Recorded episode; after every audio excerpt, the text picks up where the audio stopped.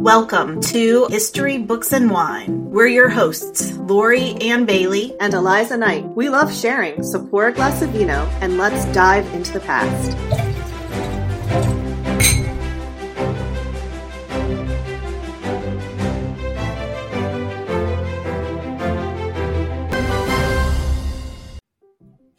Welcome to History, Books, and Wine. We're your hosts, Eliza Knight and Lori Ann Bailey. On this episode, we're going to talk about the world's oldest temple, Gobekli Tepe. I can't wait to hear about this. I've been looking forward to it all season. But before we start talking about it, why don't we talk about what we're drinking? What are you having, Lori? Uh, today I am having an Alamos Malbec, mm. and the reason I chose this one is because it has these beautiful mountains in the back of the vineyard on the bottle.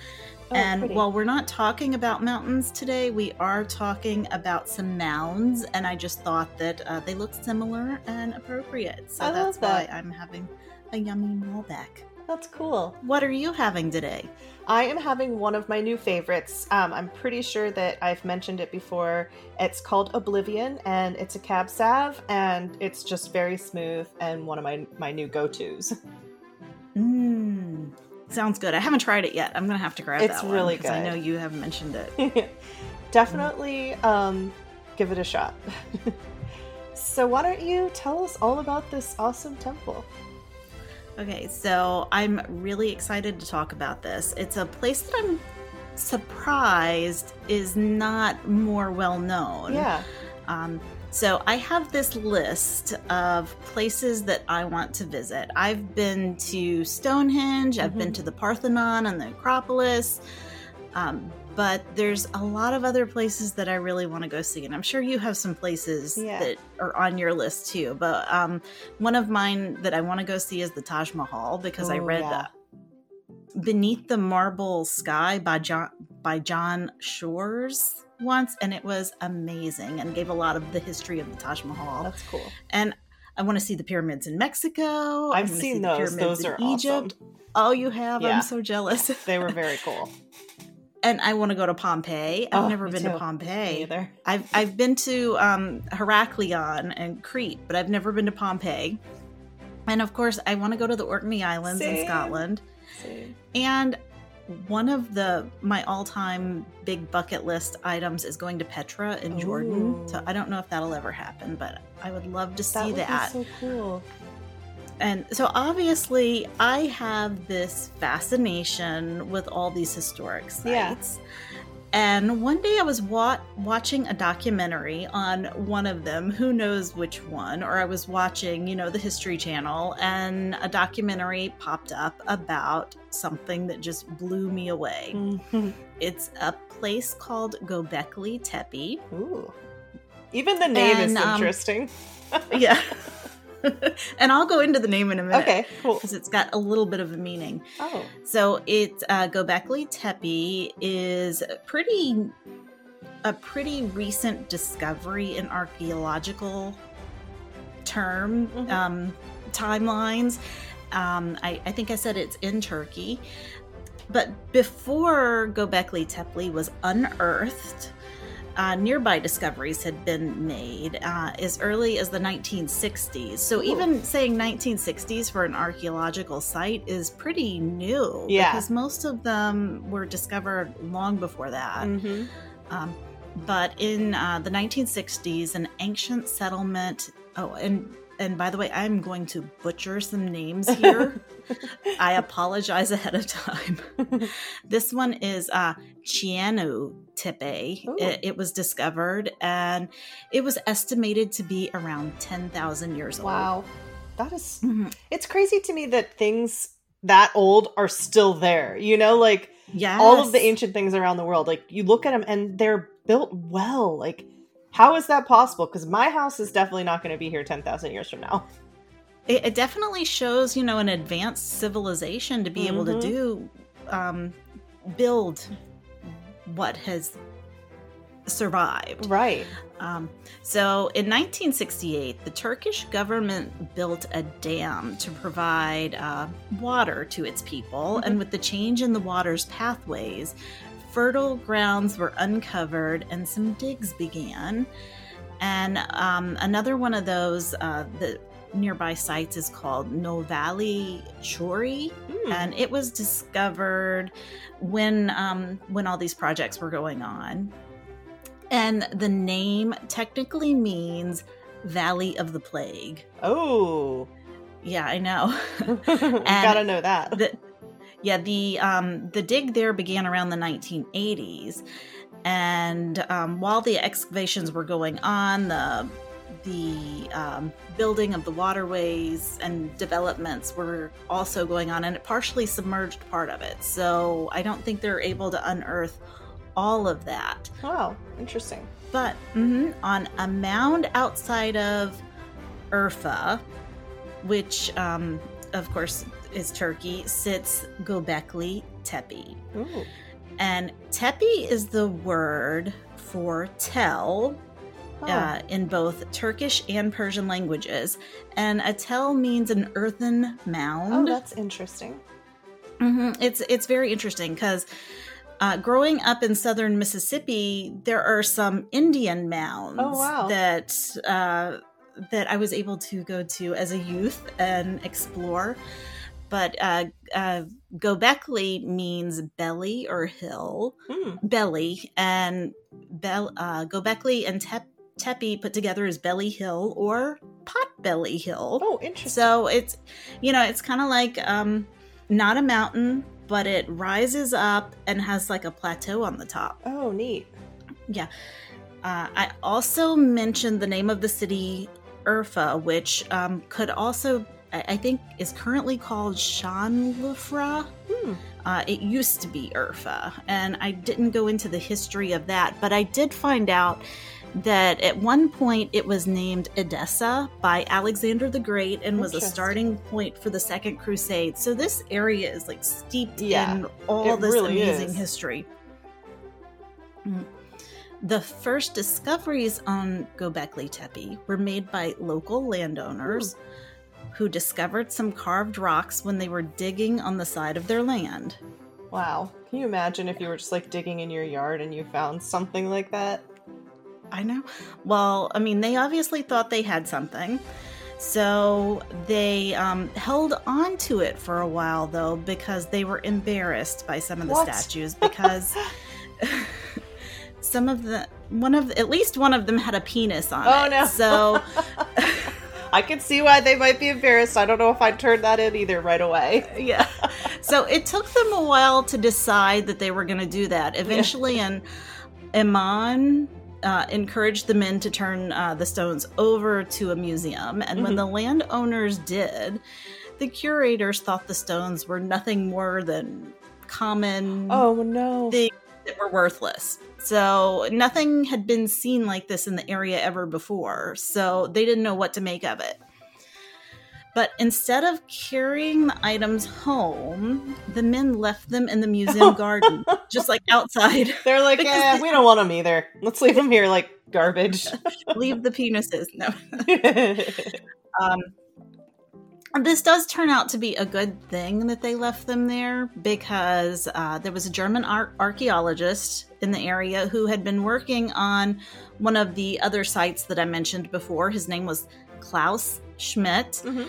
and he went to the museum and saw them and he recognized the significance immediately that they were completely different from anything else in the Oh. area that had been seen before and he questioned people at the museum and luckily someone remembered where they had come from because they were just thrown out in the garden i mean not thrown i probably Yeah. placed out in the garden but uh, someone at the museum knew where they'd come from and took klaus to the landowner's home Hello there, history books and wine lovers. Your host, Eliza Knight here. As you know, one of the reasons Lori and I started this podcast was our love of wine, history, and books. And guess what? I'm not just a podcast host, I'm an author too. My latest historical fiction novel, starring Adele Astaire, delves into the life of Adele Astaire, who served up smiles and love both on and off the stage, with and without her also famous brother Fred Astaire, along with a determined young dancer with rags to riches dreams. Booklist Reviews says starring Adele Astaire has inviting characters inhabiting a richly described environment. The novel follows two women as they fall in love, survive terrible losses, and eventually find a way to stand on their own two feet. An intriguing piece of historical fiction that will engage readers and bring to light a rapidly changing world through the eyes of an early 20th century star. American Dancer magazine says that I am a master of my craft, that I have captured Fred Astaire's work ethic, Adele's happy go lucky attitude, and the world happenings around their love of dance, rise to international fame, separation, and family lives. The reviewer also says I've expertly intertwined history and fiction to bring to life the forgotten, enchanting performer who captured the American and European hearts before finding love and moving on to a lavish but difficult life that was completely affected by World War II. I am confident that you too will love starring Adele Astaire, and I do hope you enjoy the book. Visit my website, elizaknight.com, for more details.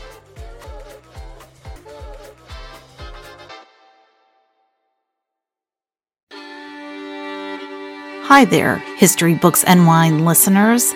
Thanks for tuning in to our show. I'm one of your hosts, Lori Ann Bailey.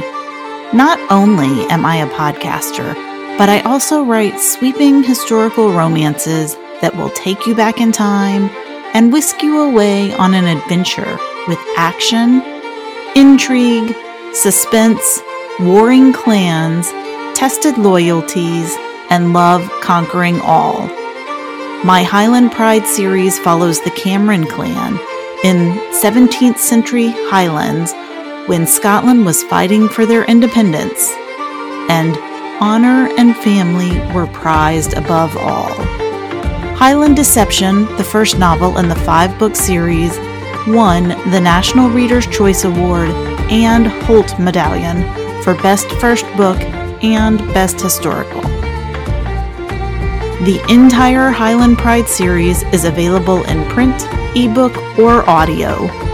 For more information on how you can be swept away on my hero and heroine's journeys of growth and discovering their destinies in historic Scotland, visit my website at loriannbailey.com.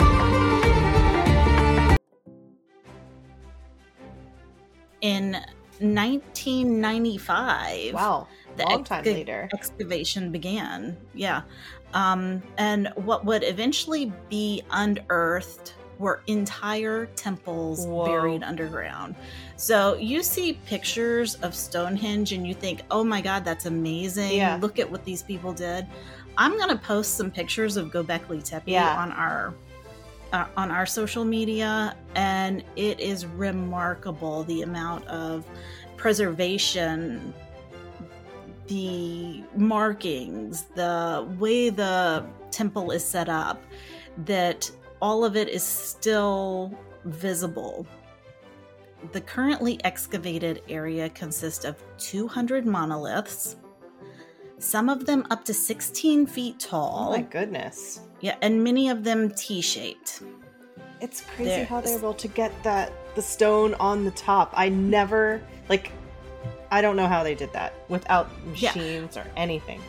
I don't even know. I would have to go back and look at the pictures if it's stones that are on top in a T or it's one piece, Oh, like wow, the like T they is carved carved into the stone, Oh my gosh. which I think might be the case. Um, they're organized in a circular layout and covered in all kinds of carved creatures and scrolling patterns. Wow.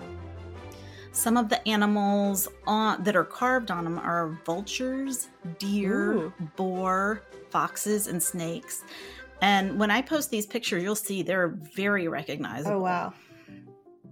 And um, what what else is interesting about this is the time period that this comes from. There were no metal tools, so it was stone that was used to carve this stone. That's amazing.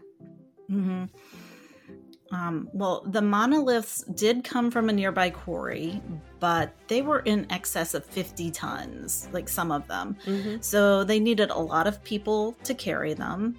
And another interesting thing about the site is that it seems though beneath what's already been exposed, there are other layers of temple. Oh, so wow. it's like there was a temple built, it was covered up, there was a temple built on top of it, it was covered up. A Oh temple built on top and covered up. So that's what the like imaging is showing right Oh now, goodness. but obviously, you know, they haven't gotten down and figured that out. Which is crazy because they've been now working on it for almost 30 years. Can you, like, Mhm. that is a long project. Yes. Yeah. And this is going to go on for a very long time. Yeah. Uh, yeah.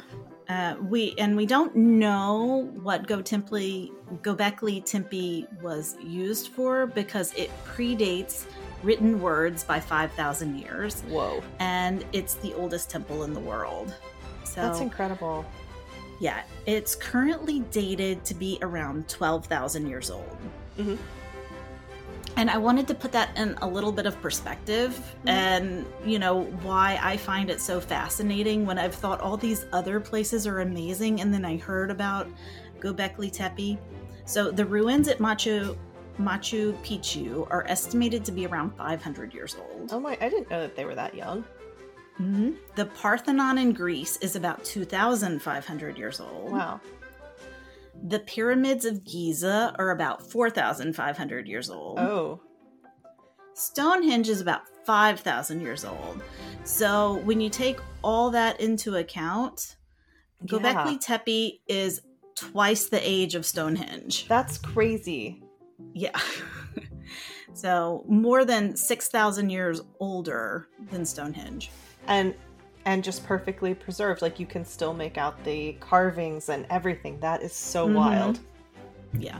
Now, it's believed the people who inhabited the Gobekli Tepe area were hunter gatherers, but there is evidence that around this time that farming could have begun Oh like you know i mean because we went from hunter gatherer Yeah. people to agriculture and i mean obviously this is thousands and thousands of years ago but um, the the valley where in this area is very fertile and there are um, large star carved out stone areas that are circular shape Mm, near Gobekli Tepe that seem to be cisterns to collect rainwater. Wow. Although it, it does seem like at the time the inhabitants or the people in the area were still mostly hunter gatherers, Okay. especially considering all the animals that were depicted on the Yeah.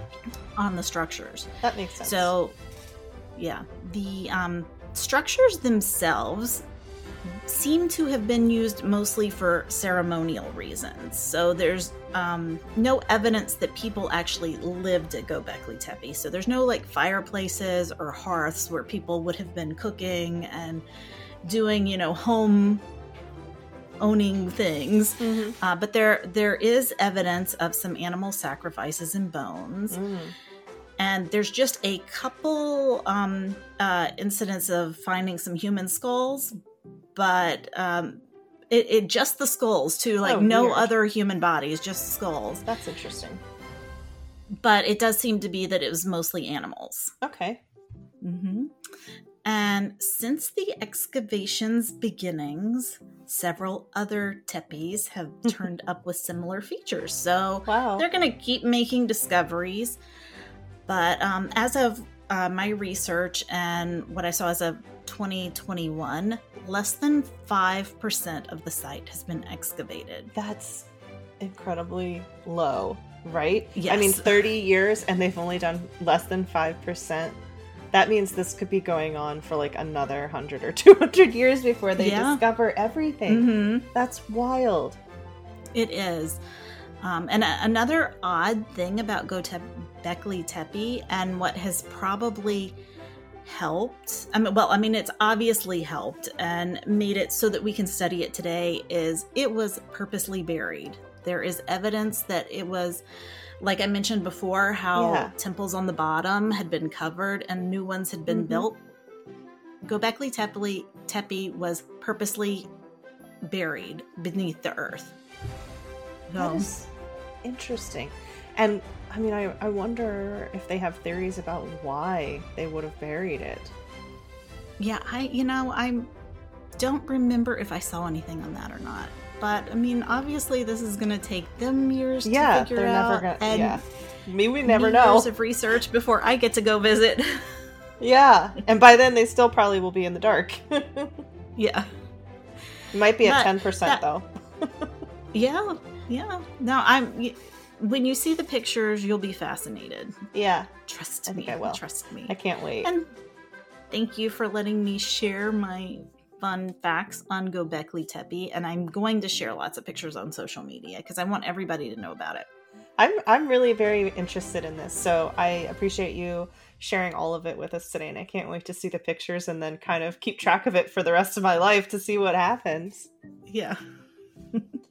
So, um, now that we've um, finished our chat about that awesome um, temple area, what are you reading this week?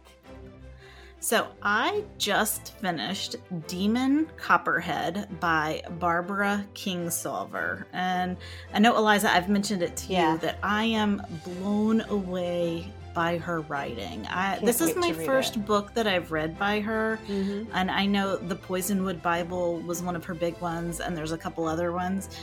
Uh, this this follows a boy, and who who knew I would ever be interested and be able to relate to a book about a young young boy turning into a man in Appalachian, Virginia Yeah. During the opioid crisis. goodness. Um, but somehow I really felt for for this uh, character, and I think it's totally worth the read. It's such beautiful writing. It is a little depressing. It has some very difficult subjects, Mm. but I highly recommend it. I can't wait. I've had it on my um, to read list for a while, and then when you mentioned you were reading it and how good it was, I bumped it up quite a few slots. Yeah. just so I could get to it sooner. So hopefully by the next Yeah. time um, we're recording, I'll have finished it. Yeah. Well, I'm excited. I never would have picked it up if it weren't for my book club. Yeah. So Book clubs are good like that. my neighbor for picking it out. Yes. That's awesome. well, this was really fun. Thank you for sharing everything Yes. today. Thanks for listening. Anytime. Yeah. We hope you have enjoyed today's episode on Gobekli Tepe. Be sure to subscribe so you don't miss the rest of this season's lineup. And look at our social media because Lori's going to be sharing all those cool pics this week. I am. And coming up, we have guest authors Tracy Borman and Janice Daly joining us. And we have a spooky haunted history episode just in time for Halloween. I can't wait for that one too. Spooky All time's right, my see you favorite. next time. Yeah. See ya. For more information about today's episode, click on the show notes. Follow us on Twitter and Instagram at History BKS Wine for additional historical tidbits and updates. If you like what you heard today, please leave us a review. Thank you for tuning in. Be sure to check out our episodes published weekly on Tuesdays. Until next time, Cheers! and happy reading.